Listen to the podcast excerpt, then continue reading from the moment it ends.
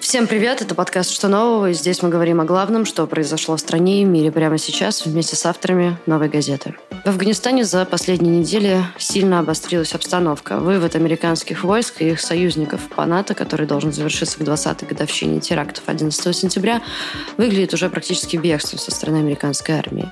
Талибан, организация, которая признана в России террористической, захватывает все новые и новые районы страны. 9 июля делегация движения «Талибан» приехала в Москву на переговоры с целью обсудить ситуацию на севере Афганистана. Что происходит в Афганистане сейчас? чего хотят талибы и зачем Россия ведет переговоры с террористами, обсуждаем сегодня с нашим корреспондентом Валерием Ширяевым. Валерий, здравствуйте. Добрый день. Валерий, расскажите, что это вообще за война, что там делали американские военные и почему их решили вывести? 20 лет назад, в 2001 году, э, Аль-Каида совершила страшные террористические акты с использованием гражданской авиации. Были захвачены лайнеры гражданские, обрушены на цели, а два лайнера врезались в башню-близнецы в Нью-Йорке. Это был катастрофический теракт, более пяти тысяч погибших. И когда стало понятно, что главари Аль-Каиды, те, кто задумывал этот теракт, прячутся либо в Пакистане, либо в Афганистане, и, возможно, даже в зоне пуштунских племен на границе Пакистана и Афганистана, политики Соединенных Штатов оказались я бы сказал, в безвыходной ситуации. На них легло бремя ответа. То есть э, они вынуждены были э, как-то планировать свой ответ, что они э, ответят на этот теракт. И они приняли решение оккупировать Афганистан в ответ. И таким образом попытаться сузить базу террористического движения, социальную базу. Ну, считалось, что Афганистан — это такой вот рассадник терроризма. Вот. Потом, правда, сильно изменились взгляды на эту э, проблему. Но, тем не менее, они довольно быстро оккупировали Афганистан без особого сопротивления.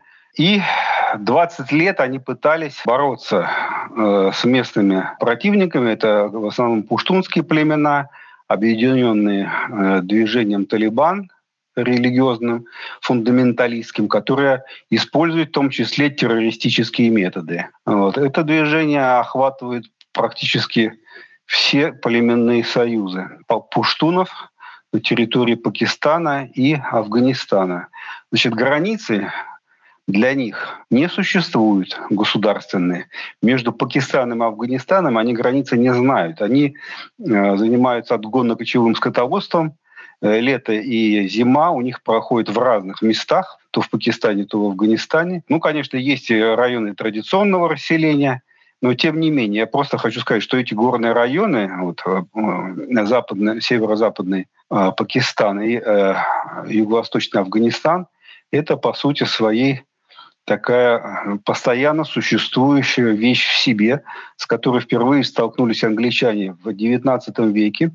Первая попытка захватить Афганистан и преодолеть вот эту зону была предпринята великой державой в середине XIX века. Великобритания, будучи грандиозной колониальной державой с населением 400 миллионов человек, над э, территориями, которые никогда не заходило солнце, предприняли две вооруженных интервенции в Афганистан ну, с целью завоевания. Обе они кончились фиаско.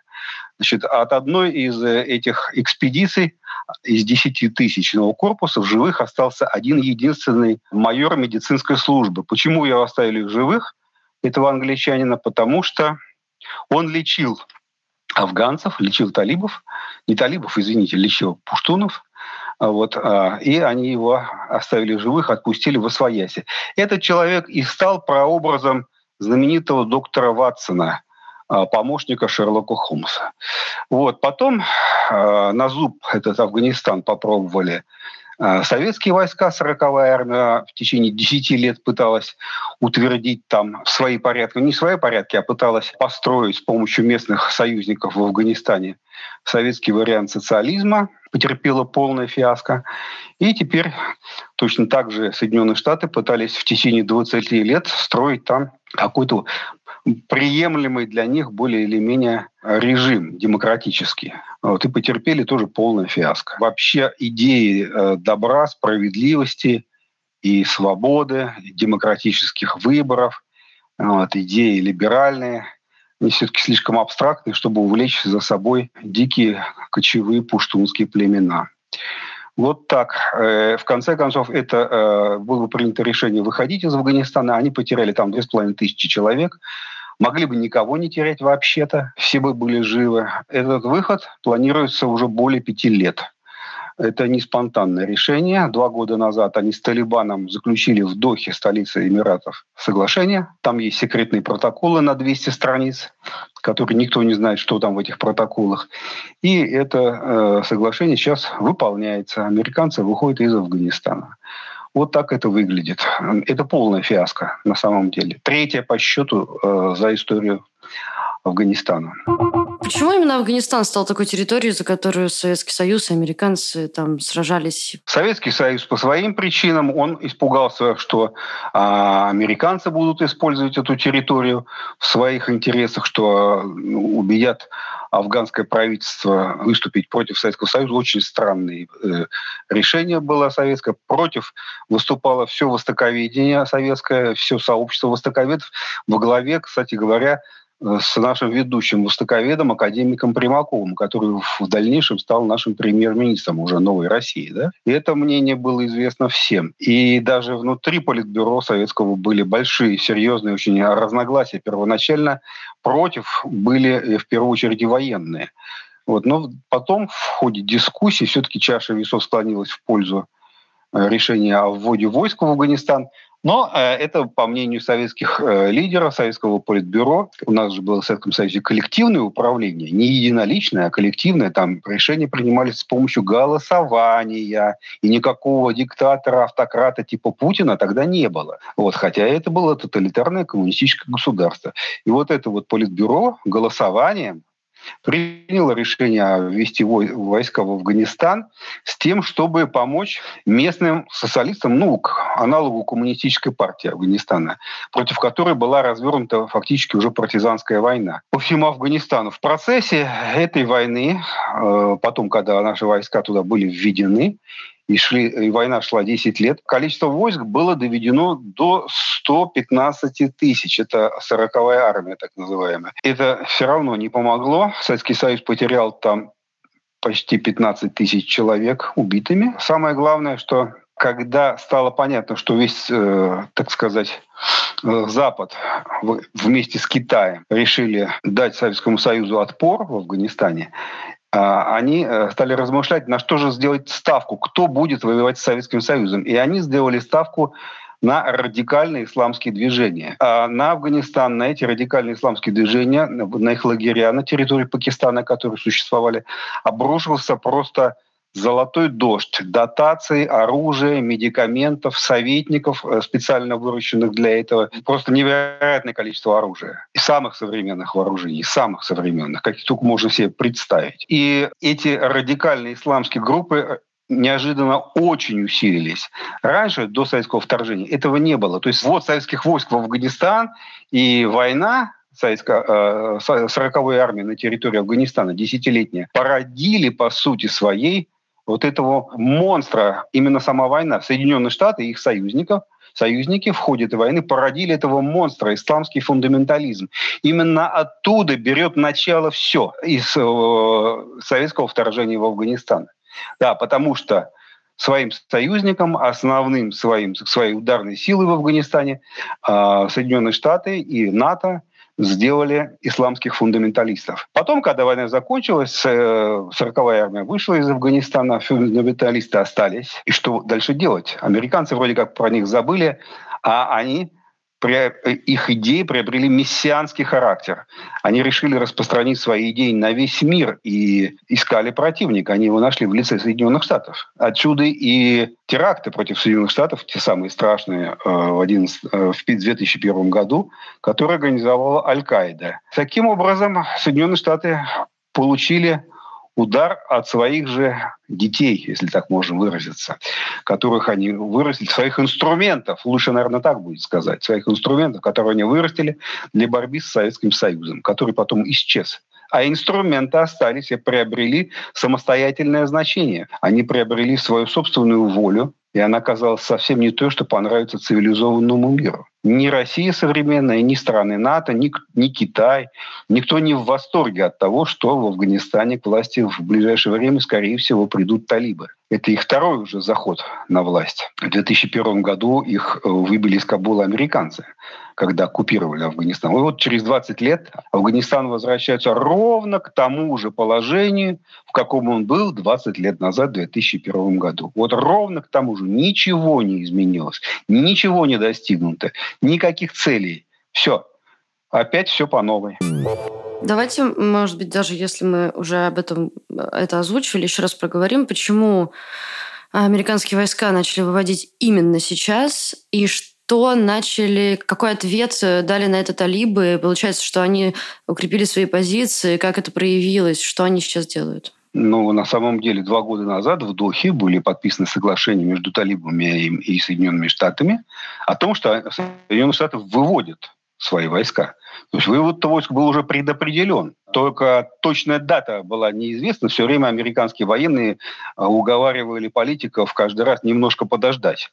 Но вот, наконец, Байден, пришедший к власти после заключившего эти соглашения в Дохе э, администрации Трампа, новая администрация Байдена э, решила эти соглашения выполнить все-таки до конца. Объявили дату вывода. Почему талибы торопятся? Э, ну, самое логичное предположение, оно простое. 24 сентября будет 25 лет, как талибы захватили в 1996 году Кабул и захватили власть в Афганистане. И вот эта четвертьвековая годовщина, а, вот, это их национальный праздник, я шучу, конечно, а, вот, это, но для них это очень важная памятная дата, к ней они пытаются вернуться в Кабул и э, провозгласить себя как последняя настоящая действующая власть. Ну, свергнуть нынешнее правительство, проамериканцев. Нынешнее правительство Соединенных, э, в, в Афганистане, которое э, там посадили Соединенные Штаты, оно, конечно, могло действовать исключительно в условиях военной поддержки США и НАТО. Самостоятельно у них что-то не получается.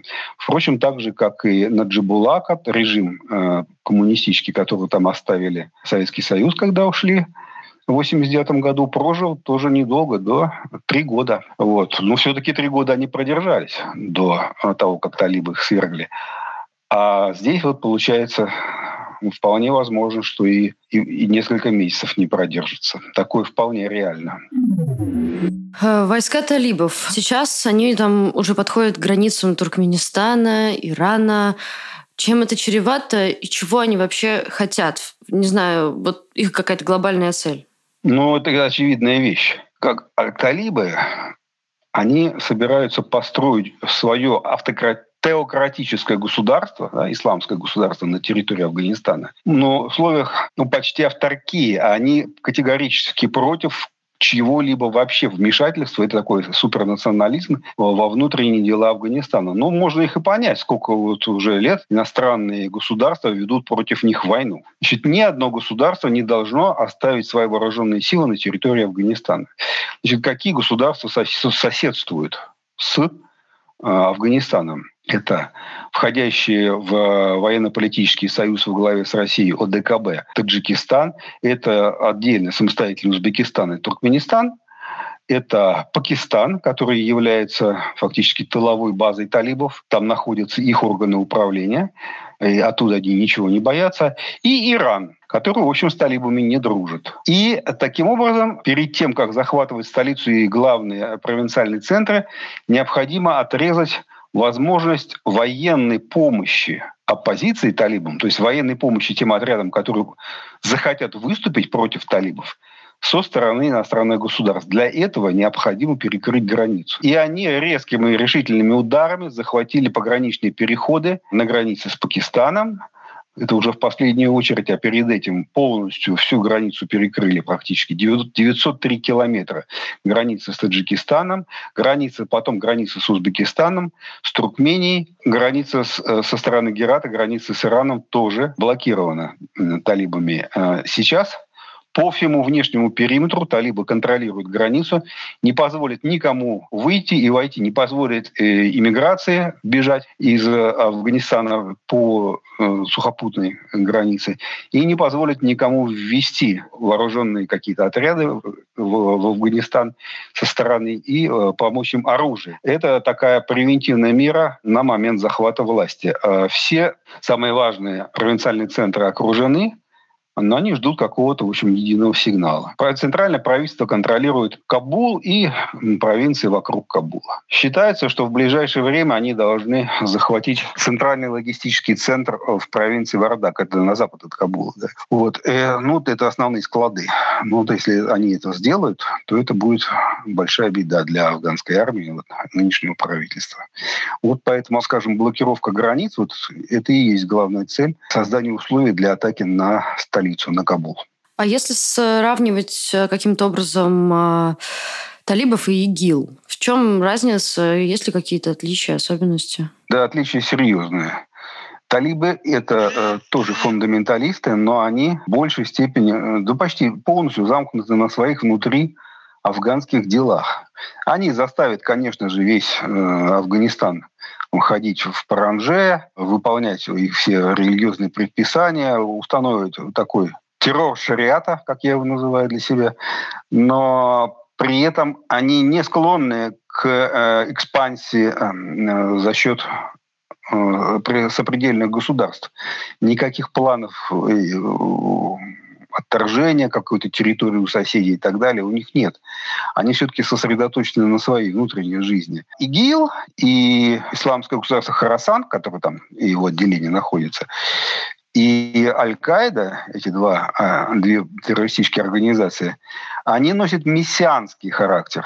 То есть их задача распространить свои идеи как можно, на как можно большую территорию, э, собрать как можно большее количество сторонников, по всему миру, э, террористические методы. Но как это делается, мы видели в Сирии, когда за очень-очень короткое время, буквально там за год, на гигантской территории Сирии и Ирака а, возникло квази-государство, неожиданно вдруг, да, в которое со всего мира да, начали стекаться приверженцы вот этого взгляда Э, на, на существование. Э, в общем, по большому счету, та часть, э, которая бежала в Афганистан, скрылась там, они, в общем, ничего в своих взглядах не изменили.